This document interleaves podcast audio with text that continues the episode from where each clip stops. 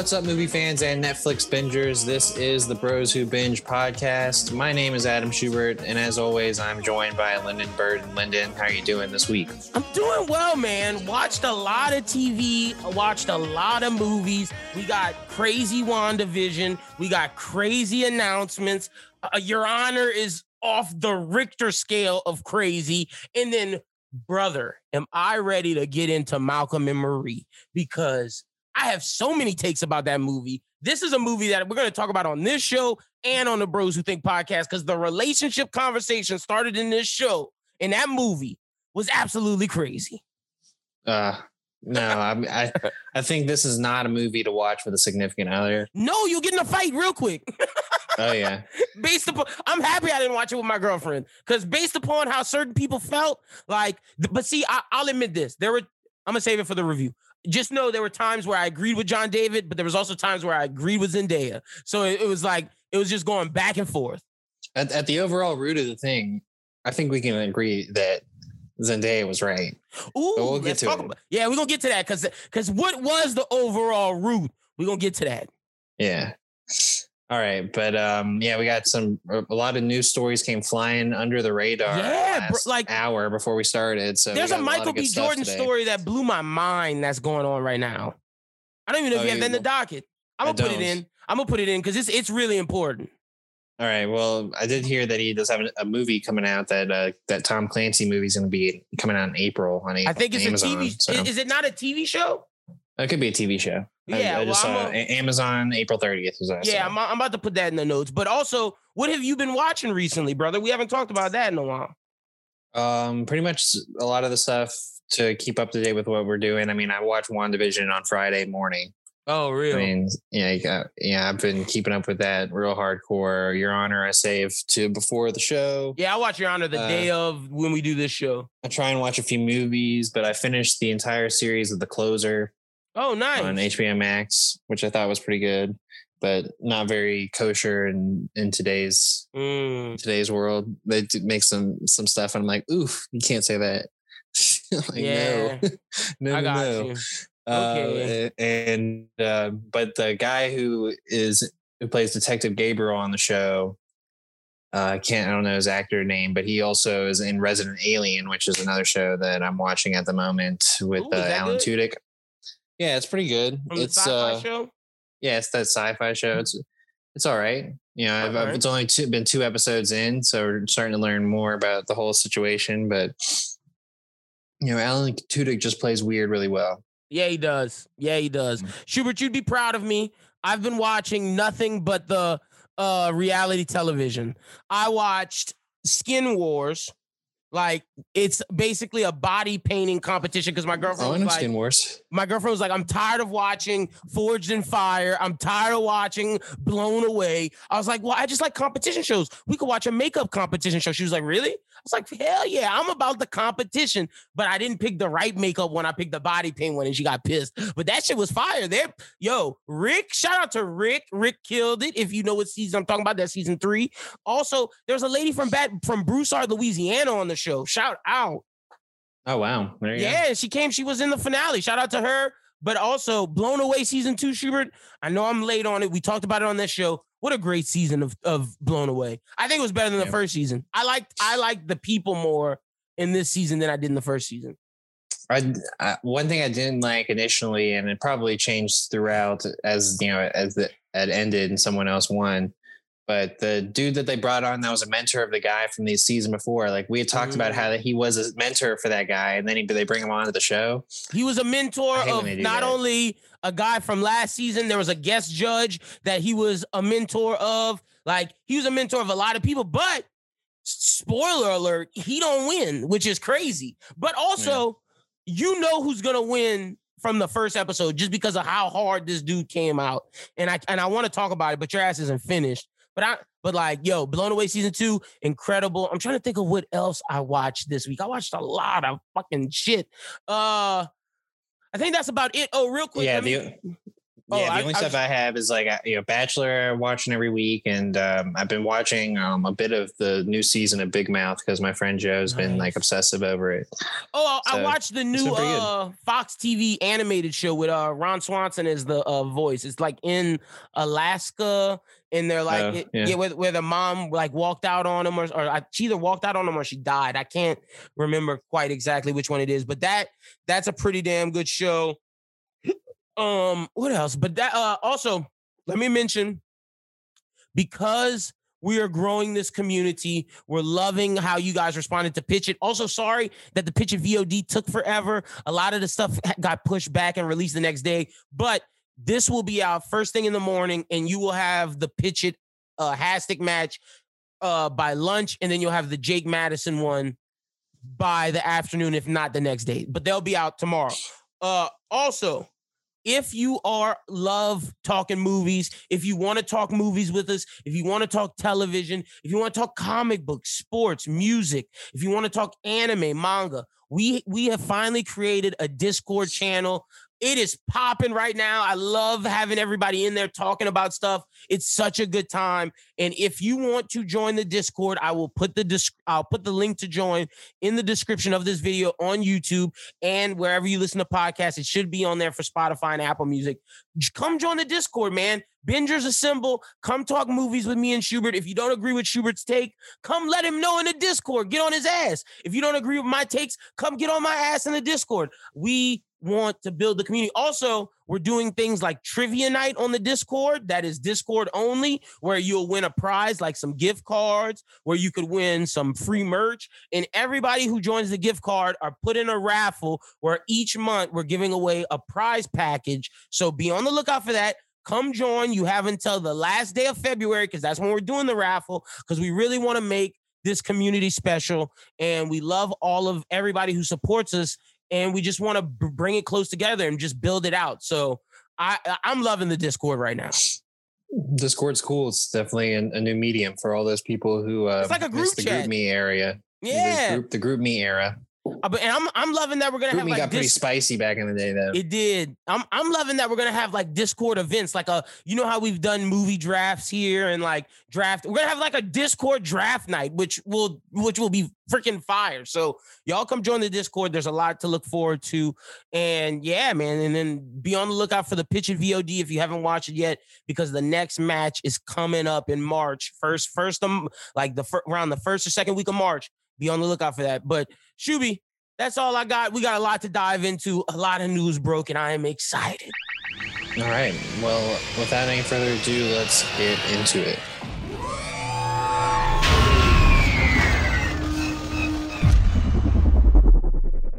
So the first news came in right under the wire before we got started, like five minutes that, ago, and something that would like you know we've been uh, saying was either going to or should happen for a while now. And Gina Carano fired from Disney and blacklisted. Mm. So her mm. career in Hollywood is pretty much over. And She's I see back people in the fighting. I see people defending her, like date, like the Rubin report guy, Dave Rubin. And I'm just like, the disrespect. We're not a political show. We keep this strictly movies. We, we like to make this show a good time, but certain times these things cross and intersect. And we just got to be honest. The way that she was disrespectful to the Jewish community is just absurd, which she was correlating. And then her comments on Corona, it was just everything that just yeah, she like, said was a snowball effect the corona stuff i could see where you could push back and be like well you can't fire her for exactly like, for that but it was a but snowball like, of the but, other stuff but it started with like with the transphobic stuff that she would do and mm-hmm. not necessarily being like outright saying that she doesn't like trans people or stuff like that but just like the way that she was saying things and the comments she was saying it just was not very respectful and i think is especially telling on her character when she's working with pedro pascal who has a transgender sister so mm. Exactly. I feel like that's a little bit of conflict interest there. Exactly. And um, just eh from the transphobic comments to the anti to the anti-Semitic comments, which are just we have no place for anti-Semitism in 2020. We have no place for transphobia in 2020. We have no place for racism in 2020. Like none of that shit is acceptable. And I like I stand with my Jewish brothers because uh, too many people have been anti-Semitic lately and just letting that shit slide. Whether it's Nick Cannon, Gina, like that shit is not cool because and maybe this is because I, I, I watch a lot of anime that's inspired by those events. So those events are always put in my face constantly. Besides like what I've learned from history, but that shit's no joke. Like it, as much as uh, like we always talk about how slavery was horrible. Look at what that like those people were putting so much just terrible shit, and that shit is not acceptable. I'm happy her ass got fired, and she better not step into fighting because the lioness would kick her fucking ass. I don't know enough about UFC right now. the Holly Holm would kick her fucking ass. Yeah, probably. Hmm. Maybe she and Rousey need to have a uh, I would. I hope Ron, Ron, uh, Ronda better not step into the ring because if Ronda step into the ring and lose, I'm gonna be so mad. She got to whoop Gina Carano ass. She been acting. Jesus. But let's get to some actual. Let's start the movie yeah. news because there's some good right. movie news this week. So a lot of talk has been around the Last of Us series adaptation on HBO, and they finally cast their Ellie and Joel. Ooh, Bella okay. Ramsey from Game of Thrones and uh, Pedro Pascal, the Pedro Pascal songs. Who let them know who the Game of Thrones character is? Bella Ramsey. She's very what was, important. What was her name? Something more. Hold on, I'm. I'm gonna get Mormont. Yeah, I just don't know her um, first. And she it was, was the. It was Lil Mormont. Yeah, like she was the Duchess of um, who little, stood up all the time. Yeah, people. Hold on, I'm about to yeah. pull up her name. She was the the, the north from the north or whatever. The little girl.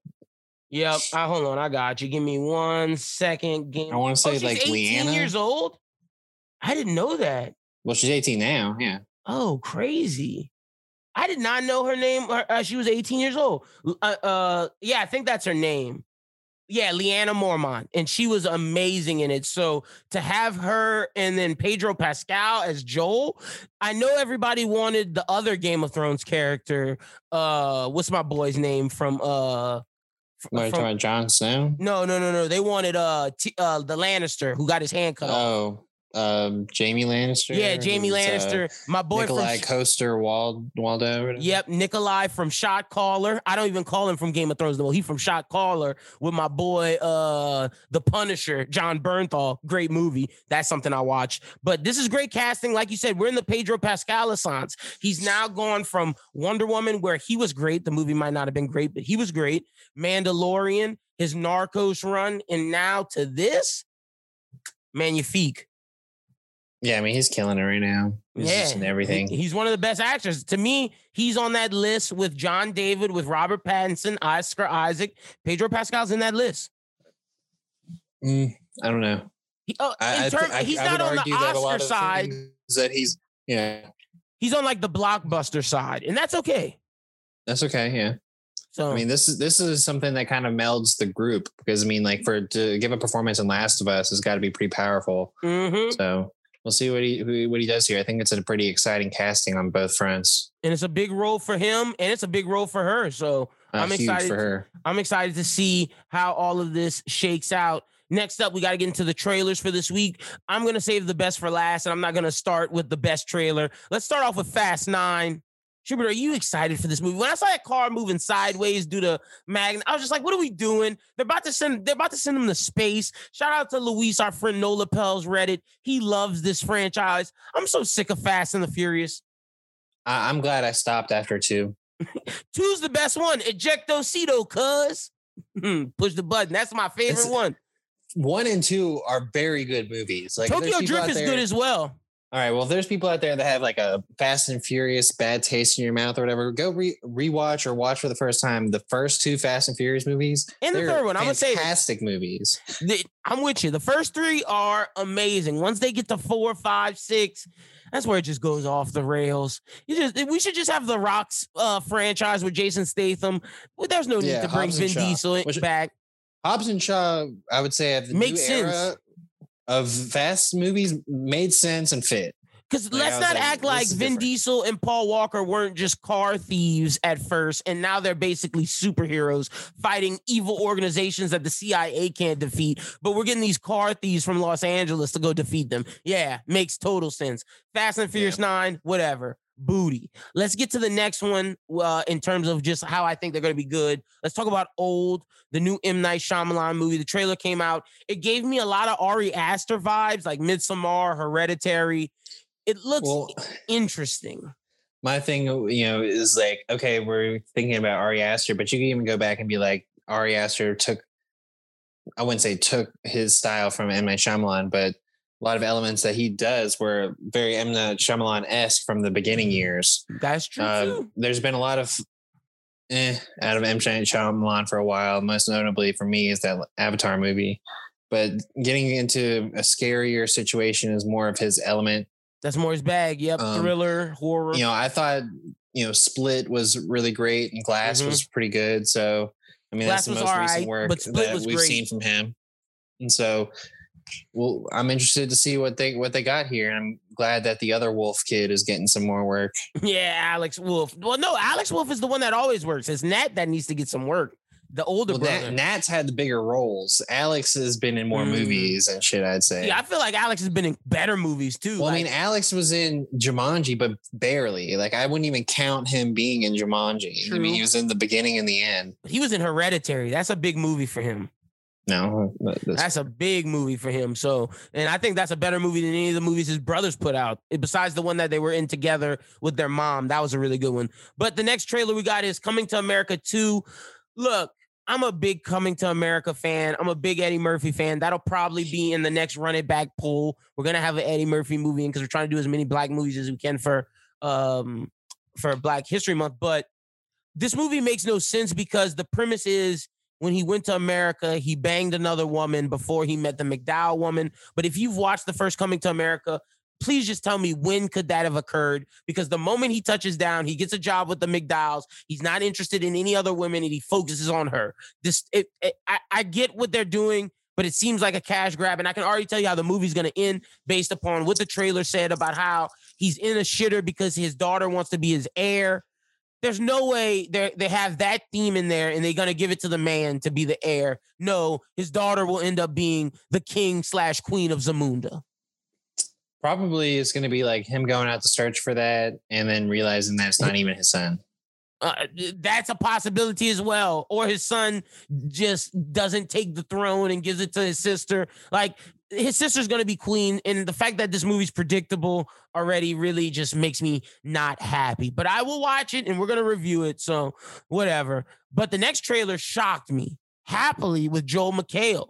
And why is Saban Films, a toy company, making this style of movie? I don't. I'm pretty know. sure this is going to come out on Amazon as well. Ooh, look at Amazon putting out good quality. Basically, this movie is about these people who have an overactive sex drive, and basically they are irregular and so they send someone to come and neutralize it to make them like normal people they end up killing that guy and then they go to this house where weird shit just starts to happen there's gun rooms it gives me really ready or not vibes it gives me mm-hmm. uh vibes of the the the the Tiffany Haddish, the Oath movie. It gives me Purge vibes.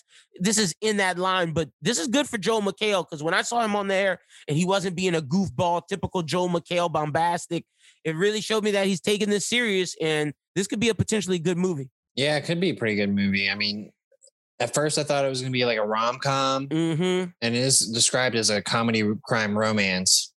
But you know, the idea of like the the friends couples trip in like a secluded area. Like, mm-hmm. you know, mm-hmm. there's just a lot of things that you can p- pull off this. And because this this was only the first trailer, I think there's still a lot they're holding that we're back. gonna get. Yeah, I mean, it's uh, it's February 10th, 10th, 11th. So we got about a month and a week before this comes out. Oh, real? It's dropping soon. Yeah, mm, okay. Mar- March 19th. Okay, bet. But well. yeah, it, it, it's uh it's got a cast of people that you've seen their faces before, but no big names besides Joel McHale, really. And I think this is going to be pretty interesting. I don't really know much about the director, Ben David Grabinski. Um, he did Are You Afraid of the Dark and Skip Trace, whatever those are. Interesting. Okay. Well, so this I, is a this is a shot for everybody involved to hit it out the park and really give some clout to their career. But the final trailer we got, which is it just it made me feel so just vindicated about how I'm feeling about Marvel right now. We got the Falcon Winter Soldier trailer. I've been saying for months that this is going to be the best thing Marvel releases this year and probably next year. The only thing close to it will be Shang-Chi. And it looked great. I love seeing the Baron Zemo mask. I love that this idea that they're going with They don't accept Falcon as the new Captain America for whatever reasons, race or whatever you want to say. They don't accept Bucky because he's a killer. So they go and get this U.S. agent to be like this poster boy. I just love it. I love seeing eh, uh, Sharon Carter, uh, niece back in there. She was kicking ass. And I just love the banter of the quote unquote buddy cop s between uh Bucky and Falcon. It just works really well. Yeah, me too. I think that uh that scene at the end of the trailer with them in that the uh, staring uh, contest, yeah, in the staring contest, I was like, uh, the these dudes are just like having like a you know uh, whose dick's the biggest contest the entire yep. show, and I'm in for it. This makes me not want Chris Evans to come back. Well, I don't think he should. I mean, that's yeah, that kind of goes back to when we were talking about that before. Like, uh, what if he comes back? Like, what capacity? Like, yeah. I mean, it, like this is it really takes is, away from them. This is the next step for Captain America. Like, you can tell with um in the trailer where he's practicing throwing the shield. Like, that's the stuff I want to see. I want to see him yep. getting ready to, to like take up that mantle or like earn that mantle in everyone's eyes. And so, like, and seeing what's going on in WandaVision right now, I think that having two fronts of what's going on in the MCU would be really interesting and like seeing like how one side of things is happening and then you know the more mystical side of things happening. Yep. And I think the format that WandaVision has taken to come in and do the week to week shows and you know having Marvel on every week, especially after not having it for a year, it feels good. It feels good, and like you know, I think they're they're doing good storytelling. Yep. Uh, and I don't think Falcon Winter Soldier is going to need the the time. The three episodes exactly. Yeah. Falcon Winter Soldier is going to be good from the jump because they're they're staying true to their bag. And my thing is, I hope they lean heavily into the Winter Soldier style of movie television show. Like follow the Jack Ryan blueprint. Like make this very action oriented, very spy thriller esque, and this will be successful. So the trailer really impressed me. I just need to, like you said, I want to see Sam earn it, and this is this is his time to earn it. And I also want to see Bucky have a transformation from anti-hero Avenger to like hero, like legitimate hero. So that's something I'm looking forward to. But next up, Judd Apatow has set the cast for his upcoming Netflix comedy, The Bubble. The film will star Bor- Borat sub- subsequent movie film. Borat 2. Borat 2, Maria Bakalova, and Jumanji actor Karen Gillan, Iris Apatow, and Fred Armisen from um from Portlandia, Pedro Pascal, Keegan Michael Key, Leslie Mann, Peter uh Saranovitz, David Duchovny. Shout out to David Duchovny getting back into this. And that's the squad. Uh, Apatow's next tutorial effort is categorically the op- opposite of escapism fare. Instead of choosing to address the coronavirus crisis head on, a meta comedy, The Bubble follows a group of actors stuck inside a pandemic bubble at a hotel attempting to complete a film. Apatow is directing the film for a script he co wrote with South Park scribe Pam Brady.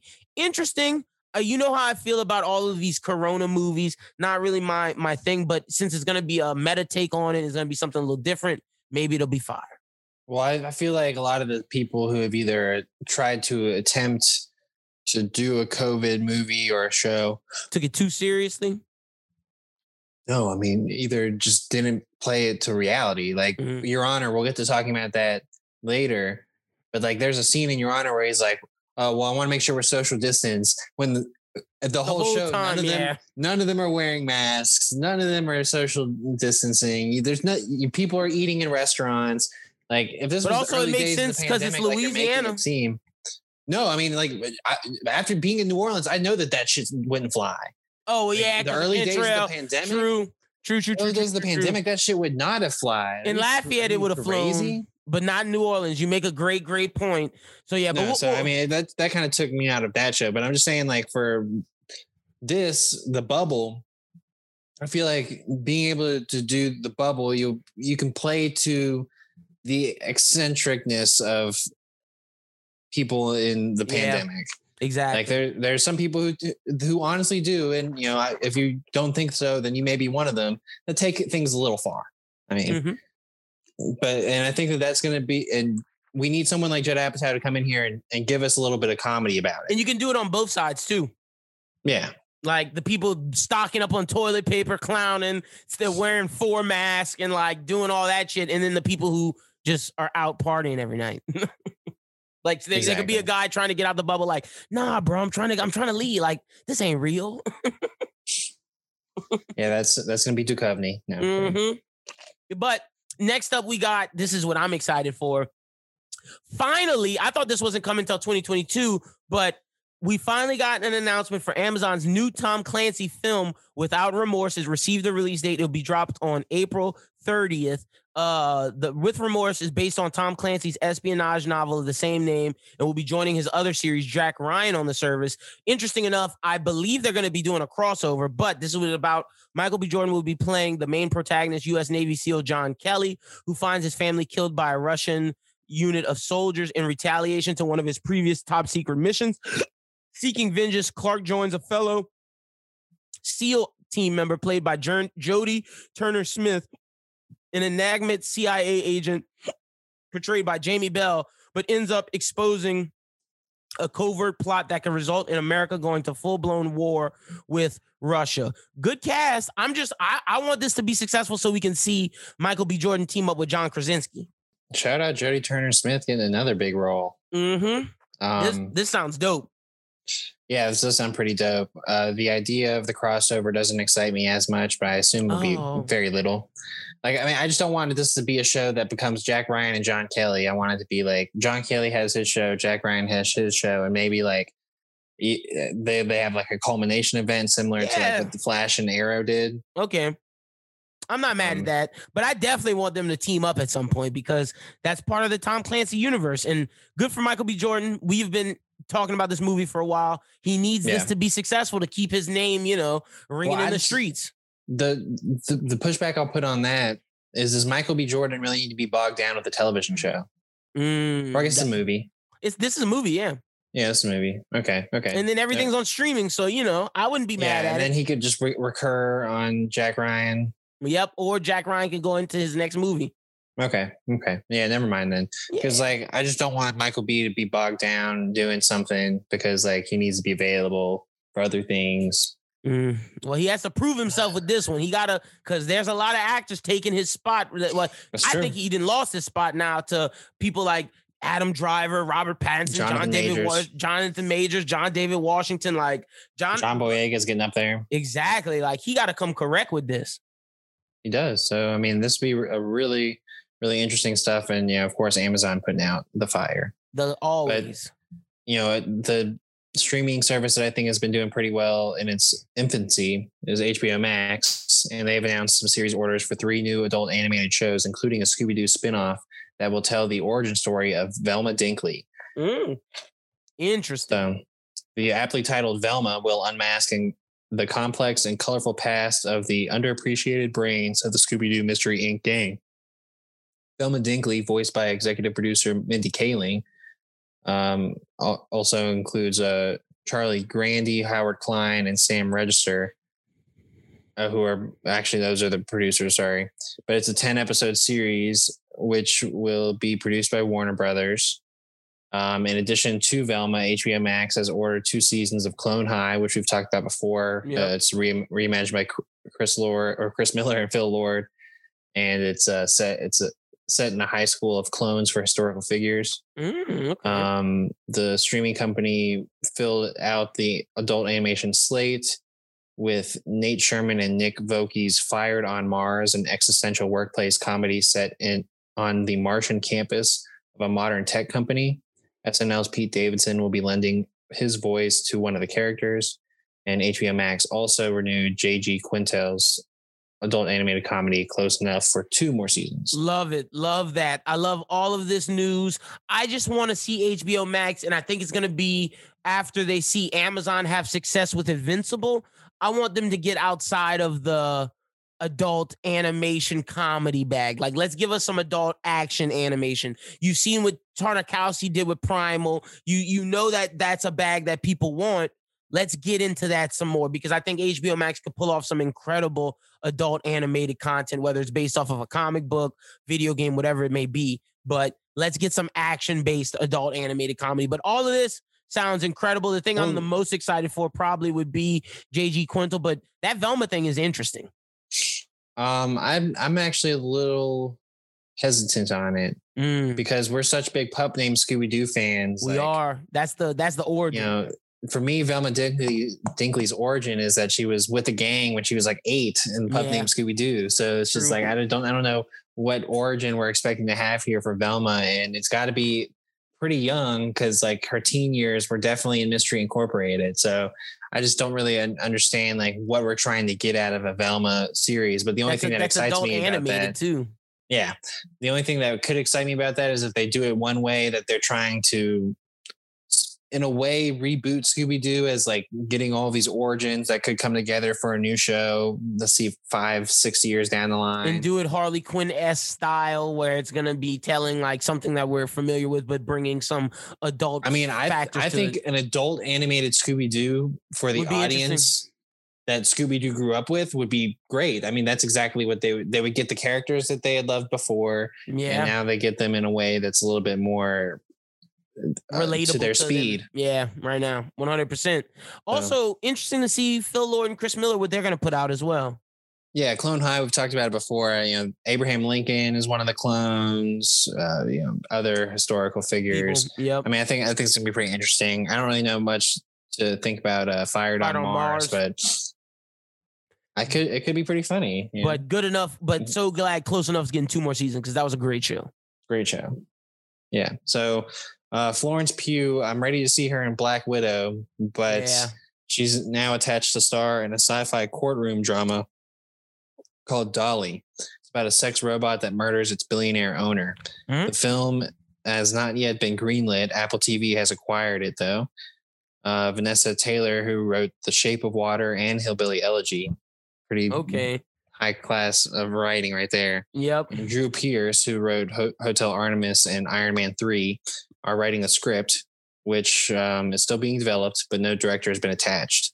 Dolly is inspired by a short story from Elizabeth Bear that first appeared in Asimov's science fiction in 2011. The story follows a hmm. billionaire who is killed by a sex robot, forcing police to determine whether the robot was the murder weapon or the actual murderer. The bot Ooh. then shocks the world by asking for a lawyer and pleading not guilty in the ensuing court case this is going to be interesting to doing the whole question of is it uh the, will ai have rights and that whole thing the whole classic sci-fi stuff.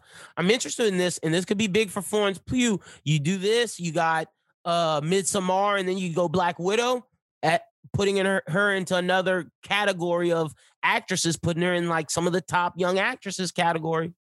I mean if she wasn't already in there i mean this is definitely going to be a, a real test uh, we've seen what was her name, Alicia Vikander. Yeah, Alicia um, Vikander.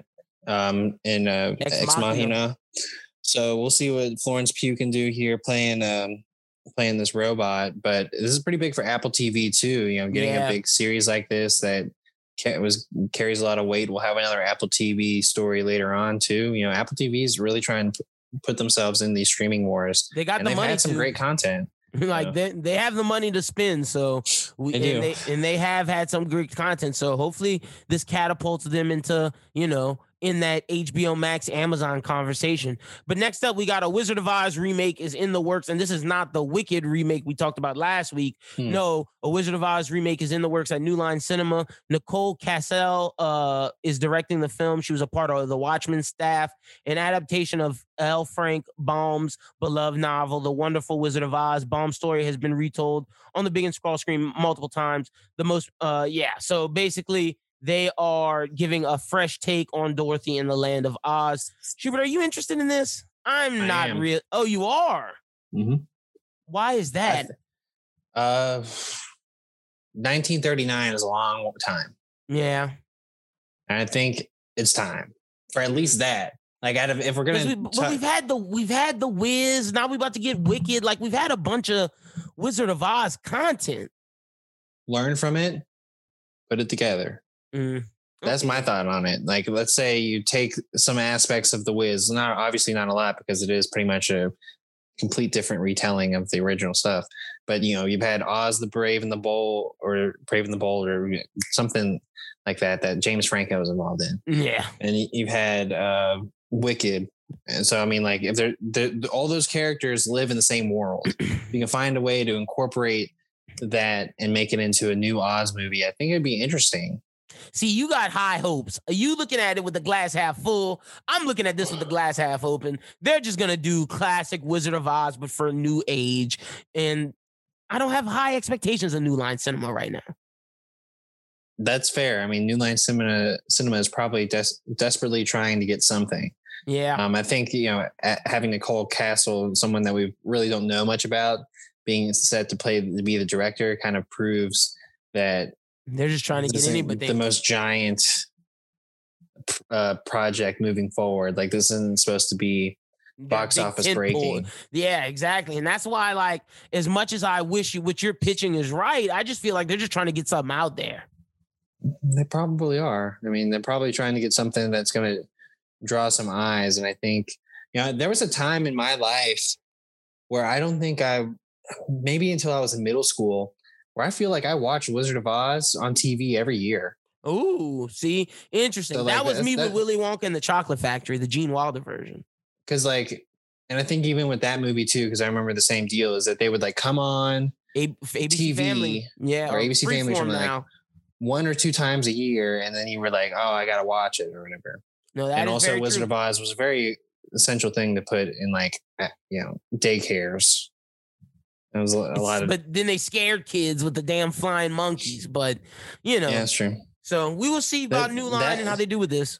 Wizard of Oz and A Muppet's Christmas Carol were like two things that I distinctly remember being played in like daycares.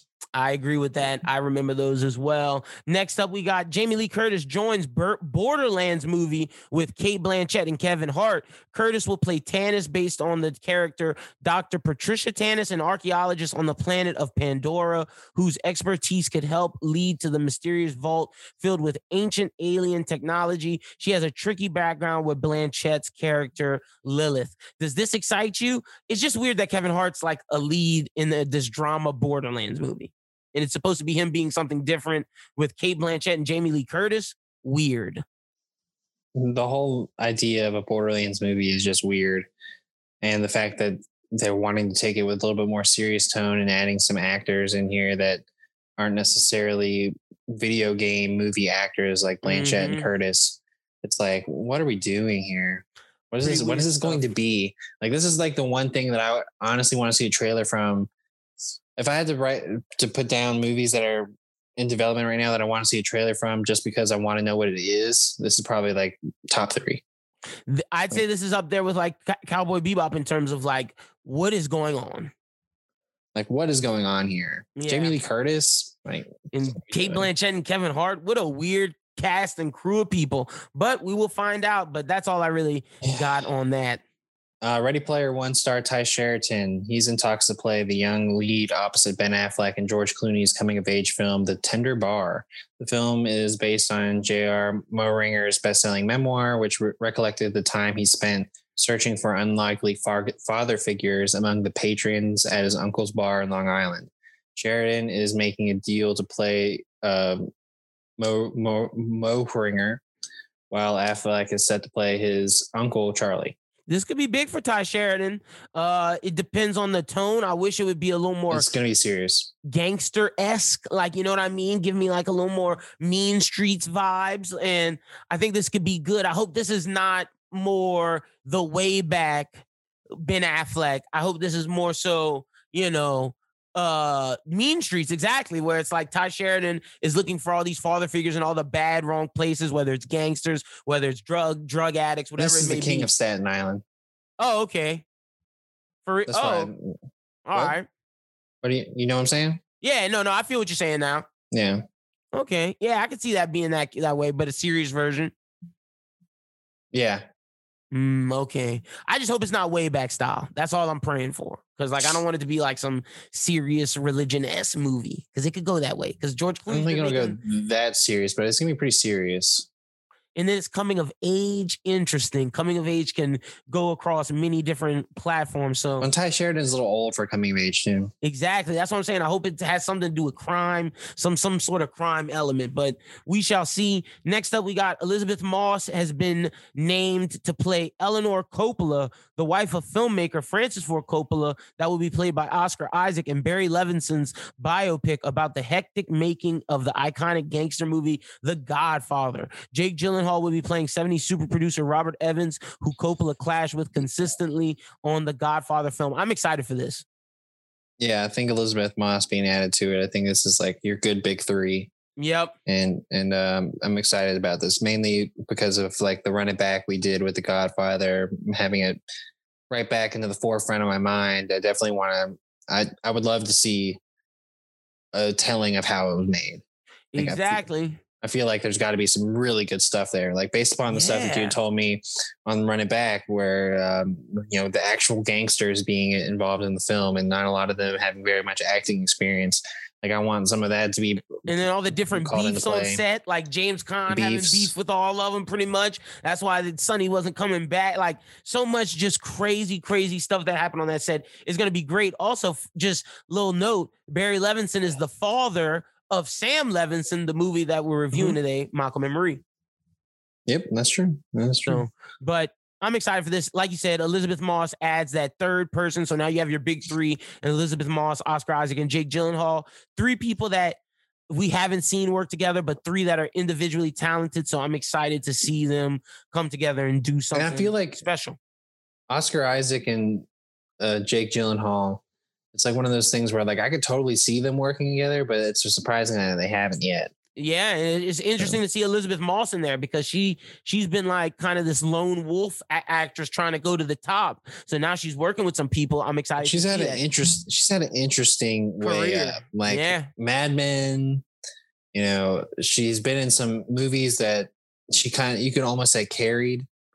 Not not so not so much us, but more so like the Invisible Man, Invisible Woman. Yeah, Invisible Woman. Yep. Or whatever that was, Invisible Man. Oh, yeah, I think. And uh, and then yeah. Handsmaid, ta- like Handmaid's one, a, a Emmy-winning yeah. television series. So mm-hmm. you know this is gonna be pretty good. But so like next- she's in she's in a situation where she's like trying to break out into a full-on movie star. Yeah, she's trying to get out of that TV bag and, and get into that Meryl Streep. She was in, she was in that other DC movie that we the kid was the kitchen, right? No. Oh yeah, she was in the kitchen, and that was pretty yeah. good too. I was a fan. It was a Vertigo DC movie. Good call, mm Next up, we got rapper Little Yachty. Gross is developing an action heist comedy based on Uno. Yes, the card game Uno with Mattel Films. Macy Kelly wrote the screenplay for the movie and set in the underground hip hop world of Atlanta. Though the cast has not been announced, Little Yachty is being eyed for the lead role. This I'm I'm not digging this. Yeah, this is weird. When I saw this, I was like, is this a real story? And then you choose underground hip hop, but choose Little Yachty? Yeah, yeah. I don't know much about that. But what I was interested to find out was that Uno was a game that was created in the 70s in barbershops. Oh, cool. So I could see where that might play into uh, a hip hop Atlanta movie all right, I'm down for that. Just I don't want to see Lil Yachty as the star. He got to dye his hair. Weird. Uh, it's weird. It's it's weird all the way around. But um, another thing that's a little bit weird is the newly Netflix acquired Blue Miracle. Uh, it's a Dennis Quaid film, formerly known as On the Line. It's based on a true story that centers around Casa Hogar, a Mexican orphanage that was struggling to survive after Hurricane Odile hit in 2014. On the brink, brink of bankruptcy, the residents enter the world's biggest fishing tournament in hopes of winning the prize money to save their home. Mm, okay. Yeah. Interesting. Dennis Quaid on that on that Jesus movie kick.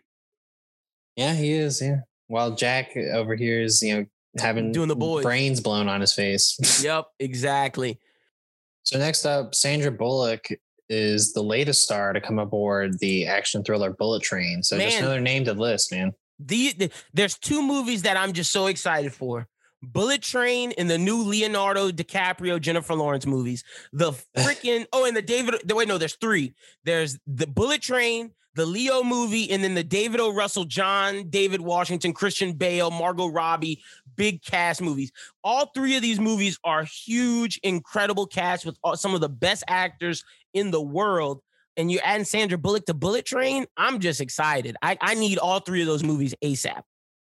Yeah, I'm excited about Bullet Train. You know, Sandra Bullock, I don't really think adds any more excitement, but no. it definitely doesn't lessen it.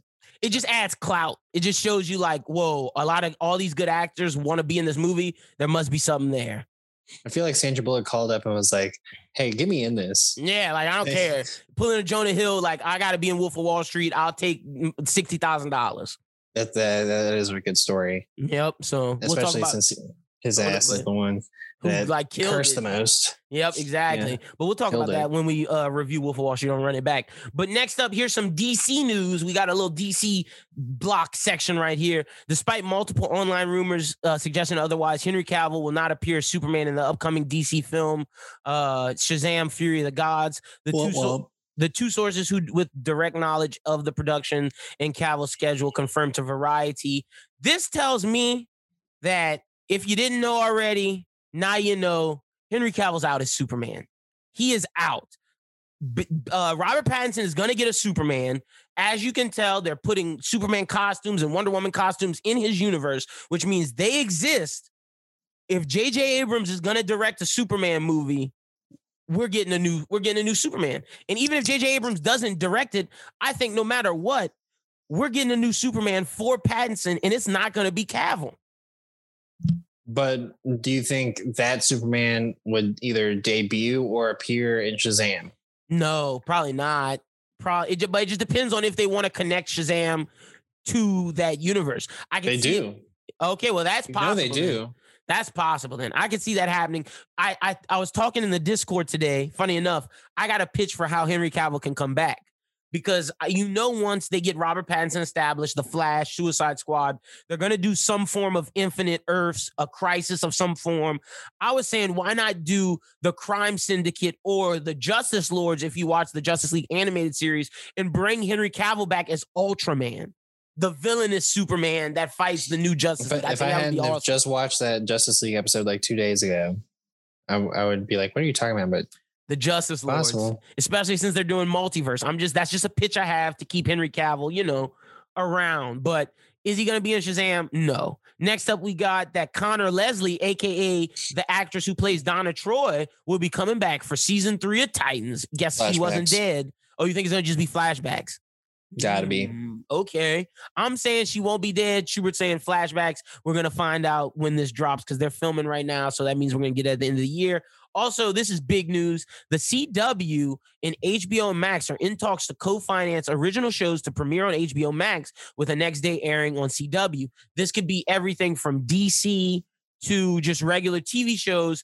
And look, for CW, I think this is more so HBO Max saying, we want your CW properties. We're going to make them better and y'all can air them after us, but we getting full rights. And I think that's why they haven't come out and fully gone through it because CW's like, huh? But like, I think HBO wants creative control and like y'all can just take the leftovers. Now, how would that affect the live action Powerpuff Girls? Mm, maybe it's a little more serious and maybe it's better because HBO Max is putting a hand into it. Look, if HBO Max is helping control some of these shows, if it gets me a better version of All American, let's go. Yeah, I mean, giving HBO Max creative control would definitely be what um, served well. It's, it all depends on what CW wants out of itself moving forward. Like, yeah. a CW want to become the Hulu to Disney Plus, or that's what know, it seems like is going to be. The, you know the live television version of it. Too. The live, yeah, the live television version of HBO Max. Is that what they want to become? Because like, it would be a good marketing strategy for them if they can make money off of that. It'll work for Warner but Brothers like, for sure. It'll be like a pipeline. Yeah. So I mean, it's just like, do you do the creatives in the CW want to hand over to HBO Max? Um, because I mean, I see like this definitely benefits HBO Max a lot, but it could it could completely dismantle what is the CW. And it, this tells me that HBO Max is like, we want those DC properties. So like, if mm-hmm. you're not doing this, all y'all shit is canceled and we starting fresh. This is a chance for them to maybe pass over the creative control, still be involved. But Berlanti now works for HBO, and it's like Berlanti's gone. So it's like, we want these properties. I don't care what y'all did with them. What y'all did with them, we don't agree with. We got a show like called Titans. We got all this Doom Patrol. We want to connect some of these characters. So either y'all jump on board or y'all won't have the rights anymore. It's probably what, what's about to happen. It's probably the ultimatum that they gave them. And that's probably and, why a lot of these shows are getting canceled. Well, and it's probably why the ones that they're still pressing are the ones that no one's really watching, like Superman and Lois, uh, Batwoman, and uh, the only one people are watching is Flash. And he watching. Look, that movie, that TV show has been horrible since since uh, but, Zoom uh, Legends has also been renewed. So, oh, but I mean, like I haven't watched Legends since like season four or five. So, and that's what I'm saying. Like, I feel like DC wants these. Pro- I feel like Warner Brothers and HBO want these properties because of all this news we got, and you know. And speaking of, this makes this makes sense why the Canary show got canceled and didn't happen. Jurnee Smollett Bell uh, Black Canary from Birds of Prey tweeted out a picture of her reading a green what the Longbow Hunters, the most famous Oliver Queen story with some with some Black Canary stuff, and she made a comment about how she would she's like she made like a, a Black Canary reference from the comics. Is this more hints that we're getting some Dinah Lance, Black Canary, Oliver Queen stuff? And I could see it in the form of a television show because we just saw Jurnee Smollett kill it with Lovecraft. This makes sense why HBO wants creative control. I don't know. That's that's really tough for me because what Arrow was for three seasons was great. Was great. I mean, it was. But let me was, pitch this to you. This that was CW's Batman. I feel this will be more akin to really who Green Arrow is as a comic book character. And then because we didn't get a real Black Canary relationship with Oliver, this is going to be that. It's not going to be Diggle. It's not going to be Felicity. It's going to be real comic Oliver Queen and Dinah Lance. I don't know. I'm just, I'm still a little hesitant on the idea of another Green Arrow television show. All right. Uh, if it was a movie, are you okay if with it, it? I'm 100% down for a movie. All right. Like, and and that could be like a recurring movie. Like it could be Green Lantern, second Green Lantern, or Green Lantern, and then mix it into some other stuff. But like, I just don't know if I want another Green Arrow television show because like, if it's HBO what I got Max, for three though. seasons. But I'm saying, well, what I got from three seasons of Arrow, it's like was perfect. Yeah, it's like saying that um when Batman the animated series came out and finished, like three years later, we're gonna do a different Batman the animated series. We did. They did. It was called the Batman. They did, they did the yeah. Batman. They did Batman the Brave and the Bold, and then they tried the Batman with the long ears, which was horrible. the Batman wasn't I mean, like, bad. But I mean, like, sure, if it's gonna be better, then I'm sure I'm gonna like it. But it's just like one of those things where like you got to see it to believe it see it to believe it, but I also feel like show some respect to what to uh, Stephen Amell did. It's over with, bro. It's over with for all that. Stephen Amell's a wrestler now, dog. He got a wrestling TV show. It's over. We're not showing no respect for none of that. HBO is like, look, we we got a Peacemaker TV show coming out, baby. You think they showing respect when they got a Goth, a real Gotham PD show, and Fox had Gotham that turned to the Bruce Wayne origin story? HBO don't give a damn. They're trying to make the best content out so I could see it happening, Schubert. And Jurnee Smollett Bell has a relationship with HBO, a very good one. I just think it's possible. And speaking of Peacemaker, uh Nhut Le has been, and I, I butchered that name. I, I, have no idea how to put it. probably Nut Lee. Uh, uh, Nut Lee uh, has been cast to recur on HBO Max's Peacemaker as Judomaster, which is fire. This is gonna be great. It, but I mean, He's I'm just a kung fu master. He's just that's what it sounds like. Like I am excited. Also, you know that this is real. Let me tell you another reason why this is going to be great, and another reason why I feel like HBO Max is trying to get all their properties. The DC Comics hasn't had Peacemaker in it in a while. He's now in the Suicide Squad as one of the leaders going forward in the new version of the Suicide Squad that's in the new comics of DC Final or DC Future Sight or whatever into the new Frontier line. So that shows you that he's the guy. He's the guy going forward. Interesting. That is pretty interesting. Yeah, I'm I'm, in, I'm interested in the whole peacemaker stuff. Like I'm let's just see Suicide Squad already, man. I, don't you feel that way? I'm just like, I am. I think it's gonna be it's the best comic book movie of this year. I'm ready. And we still don't even have a trailer. Like that's what's pissing me off. We're we're we're couple months away and there's no trailer. Like I, mean, I understand you're holding the cards close to the vest, but like let's get excitement going. Yeah, no, there's just so many people in that movie that I'm excited to see and maybe get killed off. Um, yep. So like everybody we'll from Idris Elba to, to John Cena to Margot Robbie back. Like I'm I want to see all of this. I mean, hey, I'm even interested in seeing what Sean Gunn and David Dastmalchian and, and Michael Rooker, all, yeah, Michael Rooker, all these you know guys that are uh, part of you your know, boy uh, Pete Davidson. Definitely gonna die. I don't know if he's my boy. That's not your. That's not your guy. I thought you're a Pete Davidson stan. No, I'm not Pete Davidson stan. I was saying that he should have been dumped by Ariana like on day two. you shouldn't have got with Ariana. Period. Mm. But that's a conversation for another day. Uh, so Will Smith, he's set to star in the upcoming spy drama Fast and Loose, directed by David Leitch.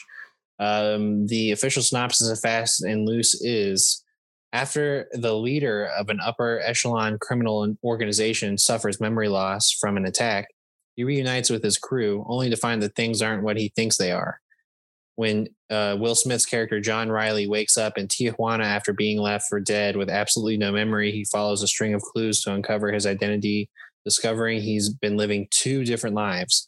One as a super successful crime kingpin surrounded by beautiful women, expensive toys, and a lavish lifestyle, and the other as an undercover CIA agent, but with a puny salary, no family or home life whatsoever, and zero trappings of success problem is he can't remember which of these two personas is his true identity and more importantly which life he wants to live I hope this is good because this is giving me vibes of Gemini Man all over again. Will Smith needs a hit, man. But luckily, David Leitch, if Will Smith doesn't like make him keep it G rated, David Leitch has shown that, like, yo, he gets violent. We saw with John Wick, we saw with The Nobody. Like, if this is going to be Will Smith getting violent and giving us an action movie, which I think he needs to do because he passed on Django, he passed on a lot of these really dope projects I think this could be a sort of revitalize, revitalization for Will Smith.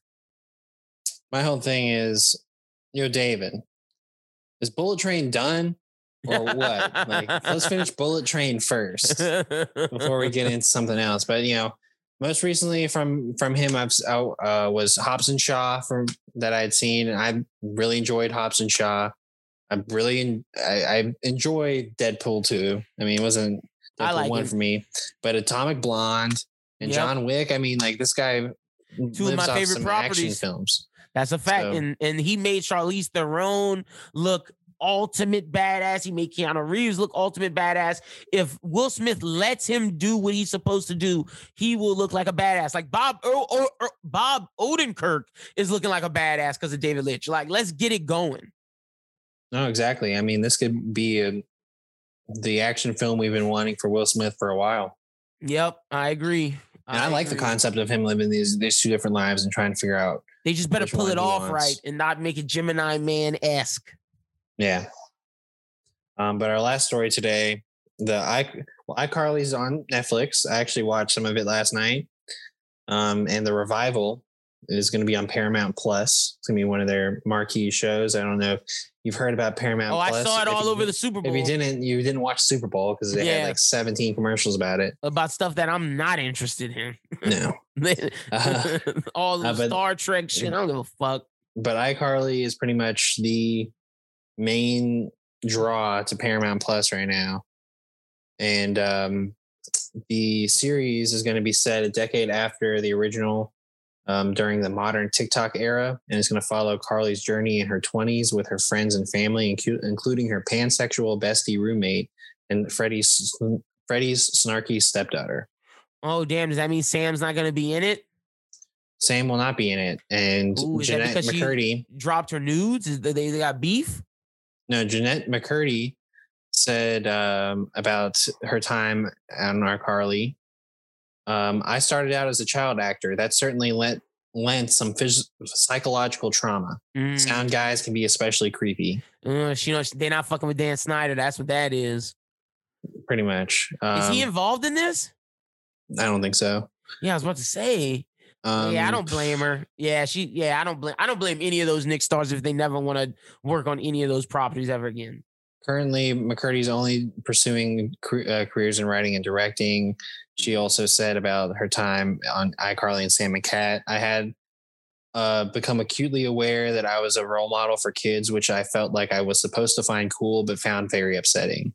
Mm, interesting, but so look, she just uh, has a bitter taste in her mouth. For yeah, she just got a she got a different. Carly. She's on a different vibe. But I will say this: iCarly doing a revival, which we wanted to see from the Lizzie McGuire movie, the Lizzie McGuire revival, but Disney Plus was too scared to to not uh give an adult theme show from one of their classics. I I applaud Paramount and Viacom from actually taking the risk, and I actually think people from our generation will watch this if it's done right. Yeah, I think it's going to be in between what Hilary Duff wanted and what Disney wanted. Where like mm-hmm. Disney wanted to like do something about a, a, the newer generation, like Lizzie's kids and yeah. kid show. I hope this is a like, Girl Meets World. Hilary, where Hilary Duff wanted to do like Hilary, uh, Lizzie. Lizzie was popping pills and now yeah. she's come clean and like shit like that. Uh, where like here, I think it's gonna be tame-ish because Carly and herself was pretty tame. Um, but also enters into some Freddie's adult stepdaughter like, that just like like I could see like maybe Freddie and Carly have sex or something like that. Mm. I, I feel like the the kind of like adult stuff we're gonna get out of this series is the same kind of adult stuff you would get out of a primetime sitcom. Okay. All right. I just hope it I hope it they just keep it more for our generation than the new generation, but we're gonna have to wait and see.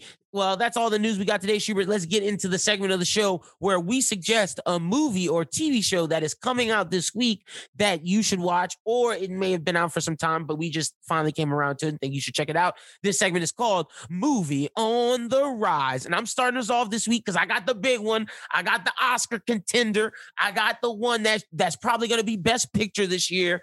And I know I said this with the little things. I know I was hype on the little things, but this is different. We have no we saw this was going to be great from the moment we saw the first trailer. You have a big three of Daniel Kaluuya, Lakeith Stanfield, and Jesse Plemons. I'm so excited. And you have a powerful source material. I'm talking about Judah in the Black Judas in the Black Messiah. We're reviewing that next week for Shodo. Yeah, I'm excited about that one. It's gonna be really cool. It's gonna uh, be great. It's giving me Black Klansman vibes. It's giving me Malcolm X vibes. It's giving me like I don't want to say One Night in Miami because it's gonna be darker than that. It's gonna be a little more epic, but it's giving me the the the, the vibes that you're supposed to get from a movie like this. Yeah, uh, it's definitely on my. Well, I mean, we've got to watch it for the show next week, but I'm gonna yeah. watch it this weekend. I'm really excited about it. The moment it comes out, I'm watching it. You know, but on Sunday, of course, it's Valentine's Day. So I will end up watching uh, To All the Boys 3. The, what is that? The Noah Lana Condor and Noah Centineo, yeah. Uh, see, I'm a I'm a kissing booth in my relationship. We we're a kissing booth household. You're you're to all the boys household. In yeah, let me see what it's called. To all the boys, always and forever. That's what it's called. Mm, okay, are you excited for it? That's a big. That's a I big mean, no, Captain. not necessarily. It's not. But I don't. It's. I'm not saying that because I think it's bad. Okay. I'll say that. All I, right. I'm just not really interested. Not really a cup of tea.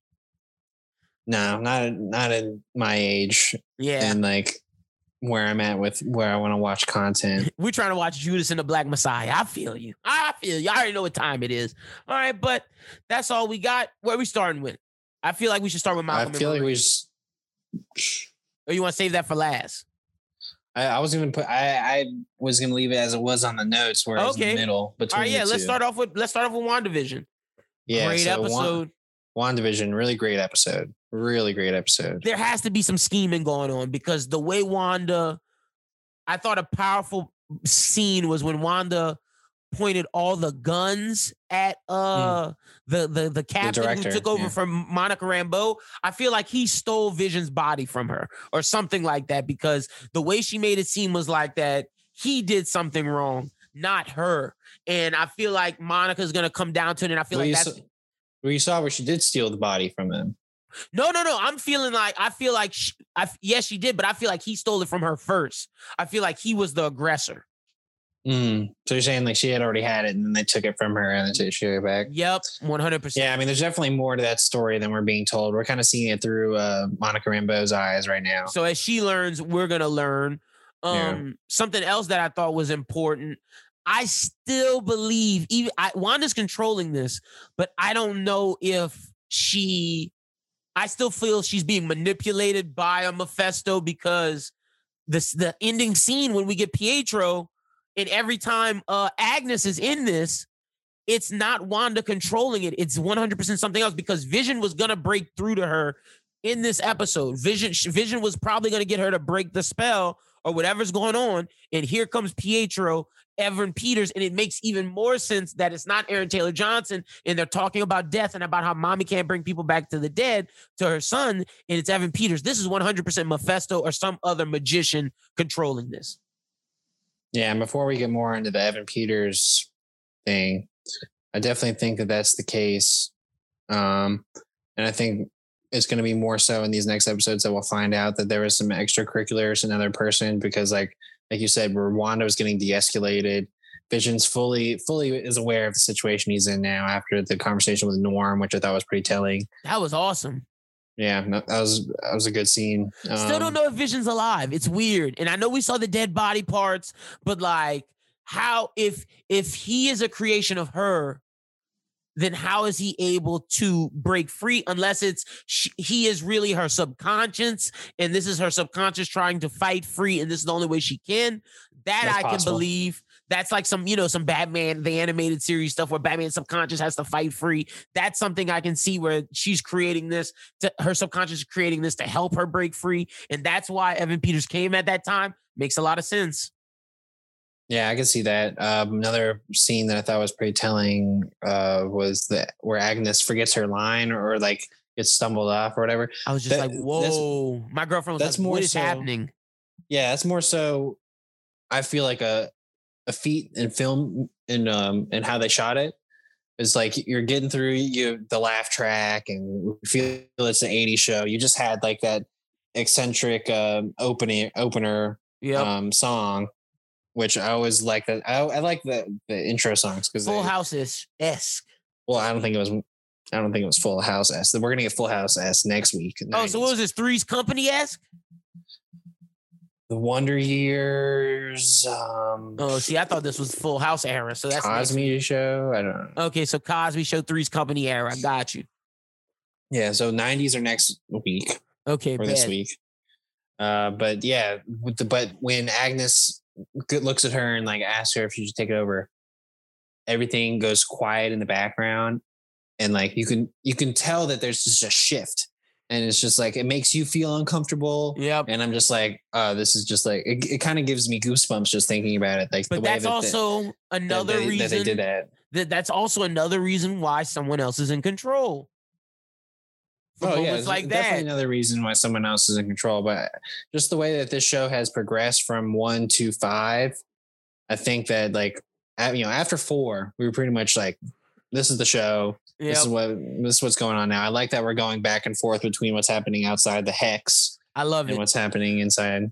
a lot of this they're they're giving her her her natural stuff from the comics because their powers are called hex powers. The director was like, "What's her name?" She never got a name. We're gonna get the Scarlet Witch at the end of this. I love a lot of that stuff.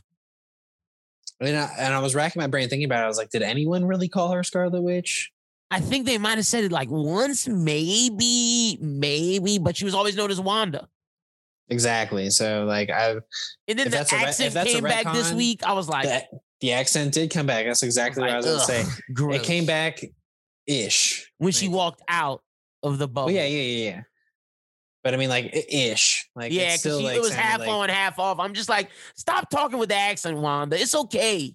But it's annoying because like I don't want her to talk in that accent, but I'm also getting really annoyed with her sitcom persona. Oh, me too. I, I'm so the only parts of this show that like I get fully invested in is when we get outside the bubble. Everything outside the bubble feels like a Marvel show, and I love it. I, I actually like a lot of the Vision stuff right now. I think Paul Bettany is doing a fantastic job in acting. He's killing. I gotta say, Paul Bettany, in terms of the sitcom stuff, is the best one involved in the sitcom stuff. Yeah, I would say the same. Like, And, I, and I'd say Agnes might be second. Yeah, yeah. like Agnes has been killing it. No, Kathryn Hahn's great. Kathryn yeah. Hahn's an amazing actress. Uh, is the that's the thing. Like I don't, I don't want to be trashing Elizabeth Olsen because I feel like Elizabeth Olsen needs some opportunities.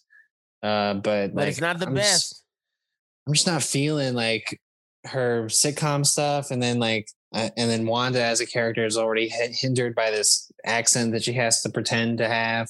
Yeah, it's just like that's also very difficult. But you know, I thought the I, I, think that WandaVision is firing on all cylinders right now. Oh yeah, right now it is amazing, and I got the kid stuff. I'm still iffy about. I'm trying to figure that out. I that's Mephisto. Like I'm saying, like that since Vision's not alive in the comics, Mephisto gave part of himself with Wanda to have those kids. So it's got like I think I think that's the case, man. And then I think the kids are gonna have to purge the Mephisto stuff and become real naturalized humans at some point.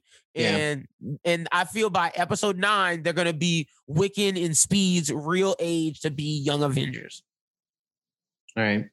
That's my prediction. It. And Doctor Strange is definitely appearing at some point in this show because Sword can't do much too much longer. No, no. Also, uh, when Monica Rambeau said there's an aerospace engineer I could call, Reed Richards. Not catch that. Reed Richards. Um, I also liked when uh, they were talking about uh, what stuff that happened in Endgame or Infinity War, where like yep. like Wanda could have beat Thanos. Yeah, that was and, some conversations that we would have fans, and he was like, yeah. "No, Captain Marvel could," and she Rambeau's like, "Don't talk about that. Don't talk about her." Yeah, I'm like, "Ooh, like, salty." It seemed like the fans, it really did, and I want to know what's the beef with her. Like, has she not come back to see her? Has she just been in space this whole time? There's something interesting with that. But I love how WandaVision is setting the groundwork for everything going forward. And if you don't watch WandaVision, you really want to understand what's going on in the MCU going forward. Yeah, I really think that was the best about the fourth episode was that we saw Monica come back from the blip. Yep. Like that was one of the most powerful scenes. Oh yeah, that was so that was my favorite thing involving in the the snap in all of Marvel. Like I think that was the best thing that explained the real emotions behind the snap.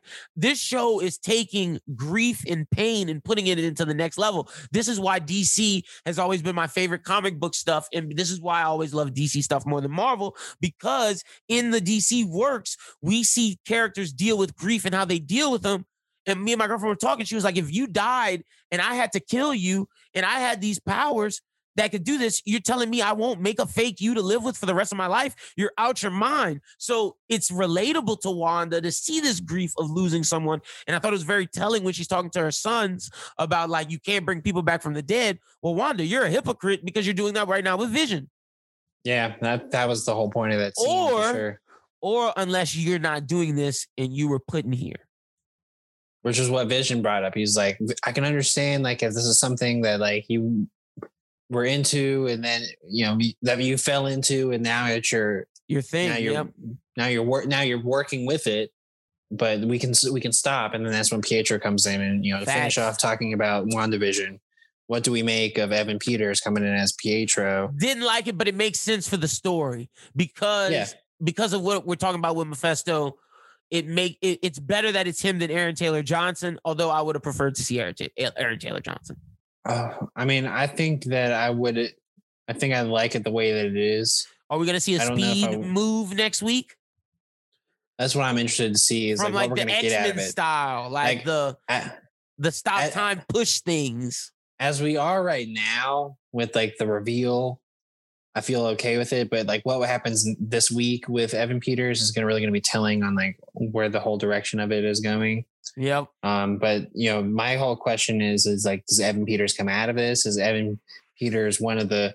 Is, Evan is Peters Evan is going to be a figment of of whatever is going to be a figment of whatever Mephisto's creating for her. I don't think. Well, this is... my other thing was like, is is Evan Peters as an MCU person?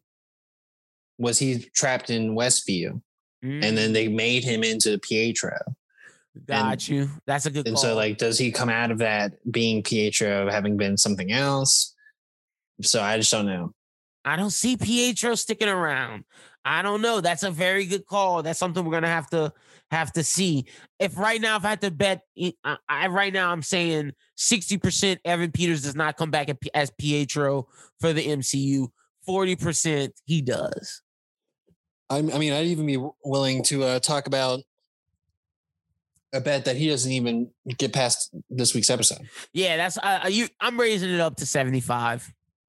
Yeah, I mean, like I feel like he's gonna have an arc this time, but you know, I just don't see with how much we have left where he fits in. Like, what we're on five, so we got six, seven, eight, nine. Yeah. We only got three left.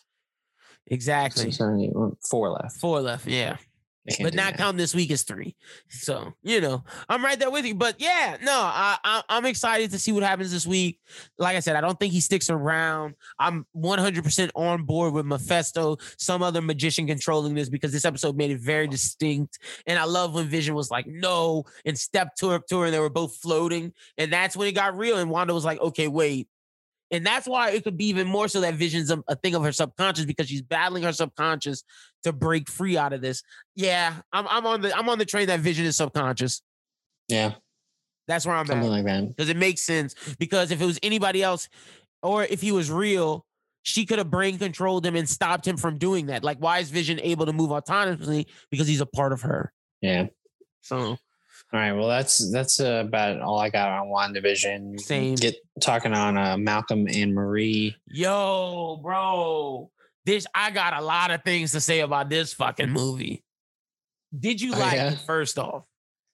Um, I thought it was a really well done movie, but it's very hard to watch. I thought it was really well done, and I liked it about the same as Marriage Story because even though Marriage Story might have had a better through line, I I related to this one more. I related to the language more. I related to the to the topics of conversation. I related more to how the relationship went. Whereas Marriage Story felt very pretentious. This felt this was pretentious as well, but it was relatable more to but like this generation. T- but they like went in on the pretentiousness. Like yeah, like, exactly. Where like uh, Zendaya's character goes in on how pretentious, pretentious John David Washington's character yep. is. Whereas whereas Adam Driver and, and uh, Scarlett Johansson are oblivious of it, and they're part of the problem yeah. that Zendaya and them are arguing about right now. Honestly, but yeah. yo, first thing I gotta say, Schubert, if we ever win an Oscar and we partying, me, you, and our lady friends. And I go back to my house and I didn't eat dinner. And Kirsten, after I win an Oscar or after I have a big movie premiere, makes me Kraft mac and cheese. I gotta leave her. She already know. I gotta leave her. That's that was well, so I mean, disrespectful. That well, was so disrespectful. Like, I don't feel like that's disrespectful. I feel like you just have a very high bar set because you know you have a girlfriend who cooks. I do. She not saying that I don't. I'm just saying my girlfriend be killing in the get the Kraft mac and cheese. assume that Zendaya knows how to make things. It's Kraft mac and cheese though, Shuby. Give me a pizza. Give me some pizza rolls before that. Kraft mac and cheese. That's because that's all he had. He was that's all he had. My guy should have called Grubhub. I, I loved where he's like eating it, Reverend. She's like, "Oh, so no, you don't you you you're gonna eat the mac and cheese that I made you, and then you're gonna come back and like say shit to me. It's like, oh, I'm gonna say this to to Marie. Oh, oh, this cheap mac and cheese is so cheesy and yummy. Or I was I, that that had me laughing for sure. The first argument. Let's rank these. Let's give scores. First argument: Zendaya won. John David Washington, big zero. How could you not thank her in the yo? if I did that, that was bad. Yo, if I did that, I don't know if she would forgive me until the next movie.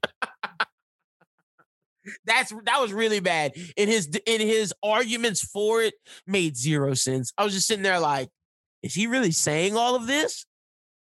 My bro, how could you not, not thank your girl? Anything? And you were thinking, and then when she was like, you thanked your third grade teacher, you thanked everybody, but you forgot about me. Yeah, that was played out. That was played out, John David. It's bad. One O Zendaya. One O Zendaya. That's how I'm scoring it right now. The next one, I believe, is when John David was like, uh, I'm trying to enjoy my night, and you're just trying to ruin it for me. Blah blah blah. And is that is that when they start talking about uh is that the tub scene where he's like, "I'm gonna break you"? Mm-mm, mm-mm. Because they argue, and then she comes back and yells at him about the mac and cheese thing. Yeah, well, that's still that's part of the one Zendaya. And daya. And then I feel like, and then I feel like they take the break, and then yeah, she gets they, lost. They make out, she gets lost, and uh, yeah, yeah, she pissed outside and all that. And then they have the break like but, but no, and then, no, and then she comes in on him about something. I don't remember what it was. Maybe it was part of the stuff with the thing, and he goes outside and starts like rah, starts like kicking and, and, and shit like that. And then he sees her in the window. And oh, like, then he yeah, then he then he gets in. And that and that was when I had to pause it the first time because like he was saying some shit and I was just like, ooh, ooh. That's where I go. One one, John David Washington. he said some shit. I was like, oh, bro, you just. Bro, she cheated on him, and yeah, you got yeah. the nerve to say that this character. You got the nerve to say that my whole that that's what made me mad when she was saying that he was a hack and she was saying all that. I was like, "Whoa, you gonna stole call me a hack? You her. stole the movie from her." And when he was like, "Nah, I slept with Kiki. Kiki was a drug addict too." I was like, "Oh, spicy!" John David won. Zendaya won tie ball game. Well, and I also liked how like he like did he like belittled I wouldn't say belittled, but like you know he tore into her, her yeah. belittled her, and then like came back with the like with all the good stuff about yeah. Like, how much he loves her or whatever. And I was like, damn. That's how you do it. One one. John David Zendaya. And let me preface this to all the lady listeners and men too. These people were toxic as hell and they should not be with each other, first off. And if I, there's no way I would talk to Kirsten the way that he was talking to her, saying like, you're crazy, you're th-. like, he was belittling her to the point of like, that's not cool. Like he said, I believe he said, uh, you are there was one word that really got me it was something but it was along the lines of insane and all that that's some toxic shit and you can't be living like that but still in the fight it's one one tied up so the next one is the tub yeah that's where you where you right where he hits her with the sentimental shit after he try to break her yeah did you notice that like you know the way that you're breaking this up is very you know it's necessary because like it, it felt like we would do one person would come and do their thing, then they'd sit and be like, ah, and then they come back and do their thing, and it almost felt like rap battle. Yeah, it did. it definitely you did. Know? Especially the bathtub scene. Like I could have sworn, like in that bathtub scene, it felt like John David Washington was rapping. Hmm. No, and he he was going ham on her. I'm trying to think of the next big fight. I'm trying to pull it up, but since well, I'm thinking about the stuff like where she's on the bed or whatever. Mm. And they talking about this after they have sex, and then she and she's talking about uh no no no no no the knife shits before that where where uh she asks and when she's on the ground and she's like why didn't you cast me or whatever that's where I was like I kind of walk with John David on that one. That was where I was like, oh, is this is she just really salty because you didn't cast her cast in her. movie? Yeah, that's where I was like, I was rocking with John David on that part.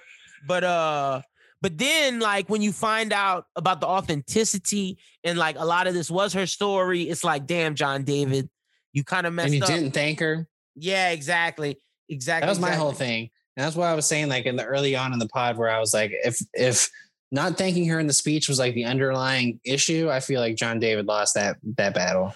Yeah, true, true, true, true, true. I agree with that. So yeah, after the bathtub, after he wins, that's when they start talking about the white lady at the New York Times and they start battling her and whatever. And then that leads into the the Marie fight about how they're similar, about how uh, her and the white lady share something in common that you can never be the best version of you because you don't get jealous because you your narcissism is so high yada yada yada and he and she was like the thing is i always want to be the best girlfriend for you you never want to be the best for me and that's when i think Thorsten Zaya took the win in the bathroom. He's like, you was with Kiki, this and that. And that's when you when she goes, when she hits him with the one of the most poignant speeches of the movie, when she's like, uh, all I wanted from you was a thank you. And she goes through the type of thank you she wanted. That was powerful. And that's why I was like, Zendaya got the dub. She got the dub because that's that was the underlying of the whole argument. None of this would have happened if all he would have said was, baby, thank you. And at the end, when he's crying and he's like, thank you, and she's like, I forgive you. It was just like, damn, that's all she wanted. Literally, all you had to be was go up there and be like, that lady was my everything. Thank you. But he couldn't. Yeah, didn't he didn't even have to say much. He didn't have to say much. But I, I just gotta say the like I don't know who who was the better performer between John David and Zendaya because they both had very high points. But one, the, but the moment, the two moments that stick out to me was the argument in the bathroom where when he starts crying, that's John David's high point. But Zendaya's high point is when she's telling that thank you speech. That thank you speech was powerful. Was made made me almost cry. I was like, damn, bro, you did your girl dirty. Yeah, it was one of those things where the way that it was shot, the speech that the words that were said, it was one of those deals where like, you know, for me, I, most of the time I'm doing something, I'm doing I'm doing one thing while watching other things. And that's like one of those where I, you have to stop everything you have to watch. You can't take your eyes off of it. Like it's just, you know, a powerful moment. I mean, that's like where I think where Malcolm and Marie, not necessarily saying it was my favorite movie, but like I really feel like from a technical and critical perspective, you can look at this and be like, well, this was a really good film. Look, the story plot line might not be that great, but the acting, the way it was shot, the music choice, mm-hmm. grade music A. choice is good. The music choice is grade A, and the way it's shot, like when you're seeing the, I, I like to say, look at it as their relationship is a glass house, and and when they shoot things from inside the window and we see everything through, it's just like it, it just felt how their relationship felt. And like, man, it was cr- it was crazy finding out all the stuff. She cheated on him with his best friend and all his people, and like, yo, it was just. And like, he had to what, like, pick her up for some from something like that or whatever. And like, she almost killed herself, and like multiple times, and like, I wanted to see rehab and everything. Yeah, his movie sounded crazy. Because I mean, if it was anything like this chick's life, plus like the addition of like the you know Kiki and these other chicks. Yep. Whatever. And, and He's like, tell... you, want to know where I got that walk from? I got that walk from blah, my other. Yeah, that was awesome. Like, and, and, and, you could tell that Sam Levinson from this and you and Euphoria really ties onto his past life as being an addict really strongly, but also as being someone who's critically successful you can tell his take on blockbusters through the way they talked about the Lego movie. I thought that was very interesting. Yes, yes. the Lego movie stuff was great. Also loved how they discussed making everything black people make politicized because I do that I was, was agreeing with John David like I just because I make a sci-fi movie doesn't and I may have like some things about government in there that doesn't mean I'm talking about an allegory to black America life. Like I'm just telling a story.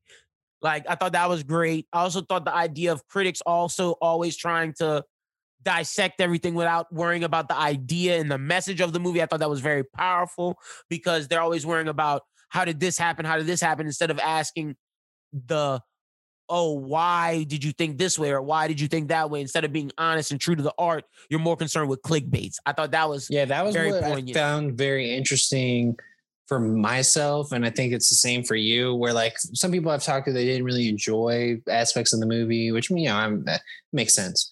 But I like, like but like the stuff about film and way film is viewed and the way black people are viewed in filmmaking, like you know, the way that he was being compared is like the next Spike Lee or blah blah. And he's like, Well, I want to be the next the yep. dude who uh, and you know how I feel about that as well, because I'm always Uh, I always talk about how I want to be like Quentin Tarantino. I don't, I don't want. I like.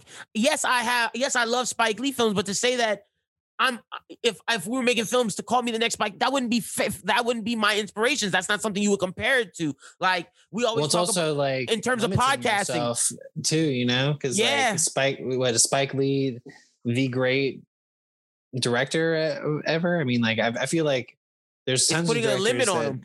It's yeah. putting a limit on black people's creative. Like that would be like saying, "Oh, you're the next Charlemagne the God." No, bro. I want to be like Bill Simmons. You know what I mean? Like you shouldn't put a cap on us based upon our race. I thought that was amazing. I thought like the the way he talked about film criticism is amazing because I, I like to applaud our show and the way we review things because we actually look at the story and the ideas and like the in, in the message behind everything. Like the the thank you, like the thank you was the hinge that he was looking for, and that that's what was important about this film about never losing sight of who you love and always making sure you follow your person's love language and try to to try to do your best to make sure they know that you love them and that they feel loved.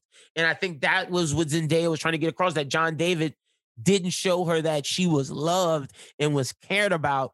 And that the reason why she said she wishes he was jealous of her because that would show her that yo you actually do love me because you don't want another man to be with me and i think that was like a real underlying message of showing the people you love you love them and showing the people you care about them you care about them when you do and not hiding it or burying yourself into other things they had a lot of powerful shit in this movie. Like I said, the story, yeah.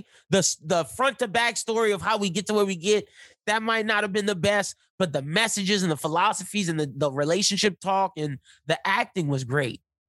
Yeah, the only thing that I was like, uh, are we sure? Is are we sure that you could say these kinds of things no. to a significant other no. and then have it dumped. not blow up? You get dumped. Like, like you there's get- like like that bathtub scene, man. Like I'm saying, like oh man, if I like I said stuff like that, it's over. That I would want to, but I'm just saying, like if I said anything like that to my girlfriend, like Bro, I'd be. I told you it's done with if I didn't say thank you. Like it's done with if I didn't think on the stage. And then if I get home and start calling her insane, crazy, you're in, insufferable. Yo, when he said she was insufferable, I was just like, and then when they were both like, I hate you. If I told Kirsten I hate you, it was it's over with, dog. Like you don't say shit like that. And that's why I said this relationship is toxic and they shouldn't be together. Yeah. But I mean, and what's also even more toxic is as Zendaya was about to go to sleep with all that. Oh, like go that. to sleep with all that emotion inside of her and be mad. I gotta say that's what I respect about John David. That's something I keep in my household. Me and Kurtz do not go to bed mad at each other. If we fight, we if we have an argument or a fight, we gonna finish it right then and there. Because when we when we go to sleep, we gonna wake up happy and it's gonna be over. You can't go to sleep mad at your significant other because that just starts to fester and it builds and it builds and you and that's how relationships end. I'm telling you, you can't go to sleep with that toxicity on your mind. It's not healthy yeah. for you. That was that was what I was thinking the whole time. I was like, it's not healthy for you. But what would you rate this? Uh, shout out to Lil Reg. Lil Reg said he gave this a six out of 10. I said that was too low. I think this is like a seven five. Seven five out of 10. I was gonna say seven. Yeah. I'm not mad at that. Because the acting's too good to give it anything lower than a seven. Yeah. But I mean, I don't hate his ranking, honestly. I'm not mad at it. He because I know I know some people who would give it like a three or four. See, I think that's just disrespectful. Well, it's just people like people have their their idea of what they want out of a movie, and like for some people, it's just isn't like what you want out of a movie. It's more of like a, and that's what they was talking about. that, that, that's what yeah. they was talking about in the film for sure. That shit yeah, was crazy. Were. Yeah. So, but I'm glad we both enjoyed this, and this wasn't like uh, an extraction or or one of these types of movies where we didn't have a good time mm. coming out of it. Yeah, I mean, this is like Netflix's best movie they put out so far. I would say of this year. Yeah, fact. Yeah. Better than outside the wire or whatever. The yeah. the, the Anthony Mackie movie. Shit's trash. Mm-hmm. But all right, let's get to it. Your Honor. Jeez. Episode nine, bro. Everything's closing in. Everything is closing in. I sent you a bunch of messages, and I'm gonna just run through them. I'm just run, I'm gonna just run through them. Okay, so I started off with. All right, wait, wait, wait, wait. Chet Hanks, dead man. That's the first thing I sent you. Chet Hanks is a dead man. Chet Hanks is like, yo, I'm a snitch on Jimmy. I'm a snitch on everybody. I gotta, I gotta protect myself. And I Hanks, said, bro has weak ankles. Yeah, I said, bro couldn't make the jump. So crazy, law. And then when Jimmy found out Chet Hanks was snitching, his face was just like, Jimmy was like, oh no. Oh no, Jimmy's facial expressions are some of the best in this show. They're fucking hilarious, and that's what you said. His his facial reactions are hilarious. For other things, like you know, when his facial reaction to finding out about Adam, and like the face reaction to like, oh, when he found out uh, his daughter Fia. was like, "Fuck God, I hate God," yeah. and he was like. Don't say that. Don't, yeah. He's like, Michael changing that. things up in the courtroom. He's like, His surprise face is one of the best. The next thing I, I sent you, bro, Bryan Cranston has so much to deal with. Crazy. His wife cheated on him. That's why she died. Nuts. Nuts. Nuts. Nuts. And then he has well, to go. I mean, like this, this was uh, this episode more so than any other ones was the one where I'm like, okay, well, this shit is tying back to her death. Like, you know, something, some, there's something that happened with the Desire Crew and this Rudy character that comes up in this episode, I feel like he has something to do with that.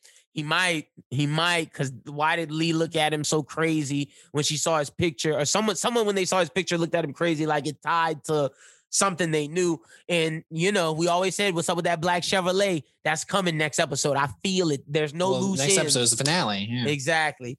And then the next thing he has to go meet with uh with uh Jimmy and the I and the Scottish man to discuss what they're gonna do with Chet Hanks. He's like, "Don't worry, I got a plan."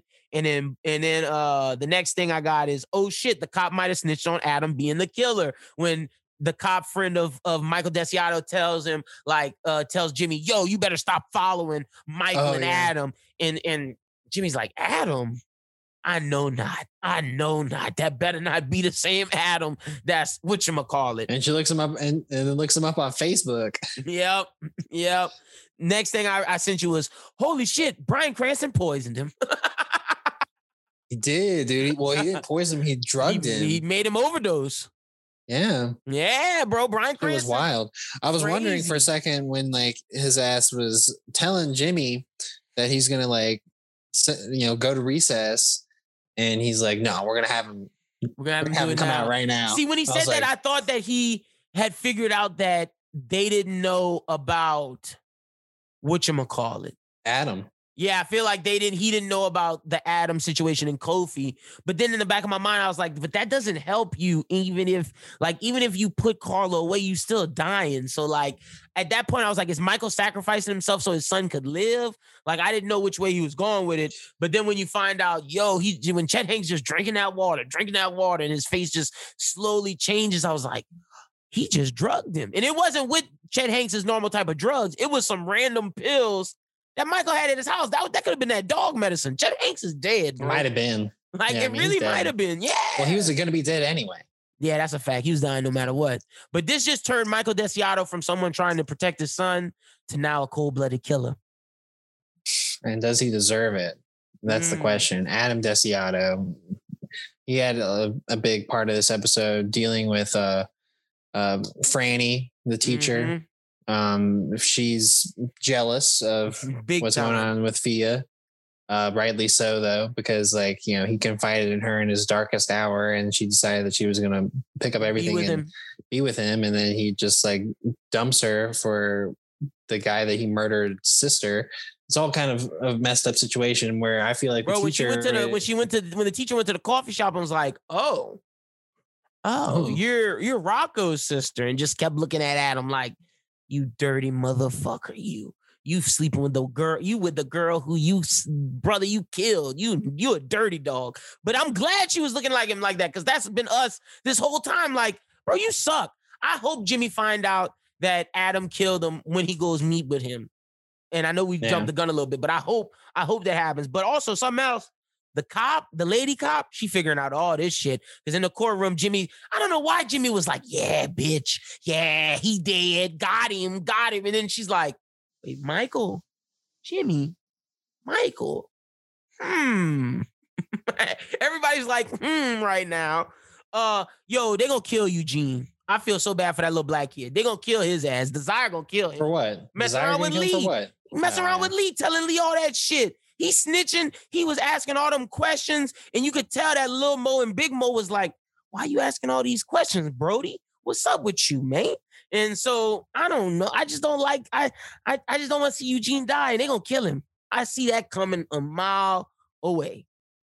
Mm. And then Eugene, Lee figures out that Kofi it. wasn't at the. uh There was no way Kofi could have killed him. Yeah. Lee, Lee, Lee stop. You just don't know. At well, this I mean, point, all the walls are closing in. That's so we got the teacher wall, we got the Lee wall, we got the cop wall, and then we still got the Jimmy wall. But it gets worse. It gets worse. So I sent you Lee. Lee will figure out Kofi, blah, blah, blah. I said, oh shit. The next thing I sent you, oh shit. The teacher told Charlie. Charlie was like, wait, what? uh she that, that was a oh shit, this is not good. Charlie was dumbfounded. Well, yeah, Charlie thought he was he, going in to strong arm the teacher, be like, yeah, bitch, you just go do what you gotta do, be quiet. And she thought that Adam turned himself into jail. Yes. That tells me she might snitch on him still. Maybe. Well, yeah. I mean, I feel like that's where she was going with it. When like when he, she was like, "Well, what about Adam?" I was like,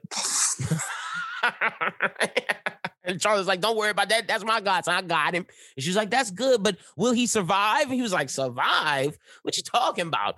Charlie gonna beat Bryan Cranston ass next episode. Cause he's implicated in all this shit. That's what I that's what uh, and then it's like that's why I said if it's going down, everybody's going to jail.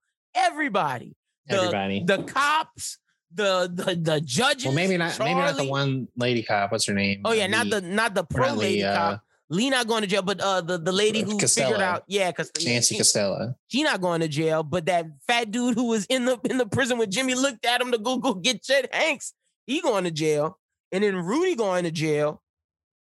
Whoever Rudy is. Yeah, Still man, crazy, crazy. No, we know he's he's the cop. Rudy? Yeah, Rudy's that cop that that that Charlie gave the instructions to that told Lil Mo to go steal the car. That's Rudy. Oh. Yep. That's why Charlie going to jail, Rudy going to jail, Desire going to jail, everybody going to jail. Crazy. We found out that the mama of Baxter set up the entire OPP meet for Kofi to die. It wasn't even Jimmy, it was Gina, the mama. Yeah. Yeah. No. she going when- to jail that- too. Yeah, when all that came out, I was like, "Ooh, I, I want him to get on the stand just because I want him to get Gina." Yeah, I didn't like that lady either.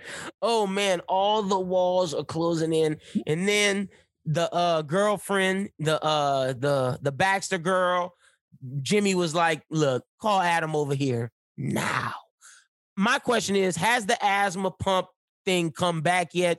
Because Yeah, what happened? There's that? no way that Jimmy doesn't realize because I don't think Jimmy thinks the judge like I, I he thinks the judge killed him, but I feel like now he's figuring out wait, the judge did not kill my son, it was Adam. Yeah, And I feel like he gonna know by the end of the conversation. probably so. Uh, I was doing a little bit of digging into the next episode, and you want to know who directed the next episode? Who? Bryan Cranston. Oh, the nice. only Good, episode he directed. good for Bryan. Yeah. Tim Whatley. Love to see old Tim Whatley winning. Can never forget he was a Seinfeld dude. Never forget it. I'm trying to think of uh, what's gonna be what's up with the grandmother because she got some loose ends in this too. Well, she's supposedly supposed to reveal to Adam that his The mom cheated? cheated. And- Which I and don't know how I he's gonna take. I figure like that's gonna tie back into desire, like you're saying. It has to. It has to. Yeah, it has to. So Yeah. That's pretty much it for your honor this week. It was great. The walls are closing in fast, man. It was. I felt so stressed watching this episode. Not as stressed as I felt watching Malcolm and Marie, but I was so pretty stressed. no, no, no. This had me stressed. Malcolm and Marie was a different type of stress. This was like, oh, everybody about to go to jail. Everybody about to go to jail. Crazy. This was yeah, like every every moment going through it is like, well, what is Michael gonna do next? And then like as Michael's doing all of this stuff to try and like avoid everything, Adam's doing everything the opposite, good way. Yep. trying that's to like fact. fuck everything up. I'm like, oh my god, this guy. But And like show, when when Fia was like, oh, I love him. I'm like, no. oh yeah, and, and Jimmy was like, no. How much do you love him? yeah, how much? Oh man. And but you know, this shows we got one more episode left, but that's okay because as soon as February ends, once we get to March, we got Falcon Winter Soldier, and we're gonna be reviewing Invincible week to week, the Amazon show. So I'm excited for both of those. I just think it's gonna just keep getting better as the month continues. Yeah, we definitely got a lot of good stuff coming in this year. And um, we got a yeah, lot of was- movies, this bro. was a good start, man. You know, this is a good start. You know, Malcolm and Marie was the best movie we'd seen up to So up far. until this point. But uh, Your Honor is really solid, and one of the Best TV show so far this year. So I'm excited to see what if, Yeah. if Your Honor gets dethroned as the best TV show. I know Malcolm and Marie gonna get this dethroned as best movie this weekend. So that's that's that's over with. they had a good run, but I, it's gonna be interesting to see who tops Judas and the Black Messiah because I feel like that's gonna be the best movie for a while, unless we watch Yeah. like Nomadland or or the uh, Steven Yeun movie that they say is great. Mm, yeah, Minari. Yep. But also we're gonna get the Green Knight with Dev Patel. That's gonna be great. Like we got a lot of stuff coming. Suicide Squad, man. Yeah, Suicide Squad's probably gonna overtake Judas and the Black Messiah, unless like Judas and the Black Messiah is like just really like a great fucking movie. But I'm excited to see that, and we'll be reviewing that next week. But should be that's all we got this week, brother. Yeah, so um, I hope everyone um, is enjoying everything that we're putting out on the network right now. You know, we talked about The Godfather in this episode we had a Godfather run it back recently, and uh, we're looking to do our next run it back. We oh, have oh, poll coming out this week. I can say what, what uh, the results. Yeah, let's let's give the results live on air. Yeah, we we're choosing between four movies: uh, Do the Right Thing, Black Klansman, and uh two movies I Friday, de- Friday, and, uh, and uh, what was the other one? And uh, Paid in Full. Oh Paid in man, Full. never heard of Paid in Full. Oh, Paid in Full is great. So I voted for Paid in Full. Oh, you did? Okay. As of now, it is tied between Black Klansman and Friday. We're gonna have until the end of tomorrow, 33% between Friday and Black Klansman. Y'all still have time to go vote by the time you guys hear this, because this is gonna be out first thing in the morning. Go vote, please so we can know which one's going to be choosing. But Brooklyn will be joining us on the next running back because it's Black History Month. Well, we since Brooklyn's on there, I kind of wanted it to be Friday. I know. Yeah, we we had to add another black per, we had to add another black face on there, another black voice to help us talk, you know, about this. And we just want to showcase the, the reason why it, we're saying we're doing this for Black History Month, not that we won't review black films any other time throughout the year, but no, we always have a mixture of a, a black film with right director. We always have a mixture of all types. This is the first time we've had strictly a black film with black actors and black directors. So we're just trying to highlight the great talents of the yeah, which is personally like why I was leaning on voting "Do the Right Thing" because one of it never seen it before. Oh, uh, and same with Paid in Full. I've never I've never heard of Paid in Full. So it's just like there are movies that all those movies are directed by black people too. Yeah, and maybe a lot of those movies fell under the radar earlier on, or you know didn't make it to you know my suburban neighborhood you know what i'm saying so it's like i would like to to get a chance to to watch to watch those movies yep so yeah. and then the Paid in Full, next one i'm really interested in for sure that's something we're going to end up doing. Even if we don't end up reviewing it now, we will definitely end up reviewing Paid in Full at some point. But I'm thinking the next batch before Black History Month ends, we'll put an Eddie Murphy movie in there. We got to have two Eddie. No, no, no, no. I'm thinking Harlem Nights and uh we'll have some other black movies coming to America. Coming to America, maybe Malcolm X will be in the poll, some something like that. But yeah, man. But for that, like Schubert said, uh, we'll let you guys know the results as soon as we know they'll be out on Twitter, and we're gonna review that ASAP. But go check out the Godfather running back. Go check out the Superbad running back. Go check out the uh Pulp Fiction running back. We also the animes. We also did the yeah a bunch of anime yeah. running back. The Cowboy Bebop movie uh, the Dragon Ball Super, Akira. Nimba movie, Akira. We've done a lot, a lot of running backs, and they're all freaking amazing. Go check those out. Didn't Make you do sure- Howl's Moving Castle? Yep, Howl's Moving Castle. We did a lot of, a lot, a lot of movies. You, but make sure you join the Discord to come communicate with us, chat with us, and join the community, join the family. The link is in the description of the YouTube video and wherever you listen to podcasts in the Spotify description or the Apple description. Make sure you subscribe to whichever platform you're listening to us. There's, if you're up to date with One Piece, there's a new One Piece manga review. There is a new episode of hashtag anime talk.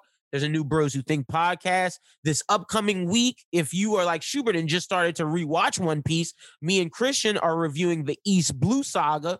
The first mm. that is the Buggy, the uh Don Krieg. That that's basically the acquisition of Zoro, Nami, Sanji, and Usopp. We're reviewing that oh, so before Chopper. Before Chopper. Yep, we're just reviewing everything before Chopper, and that'll be out on Monday as well.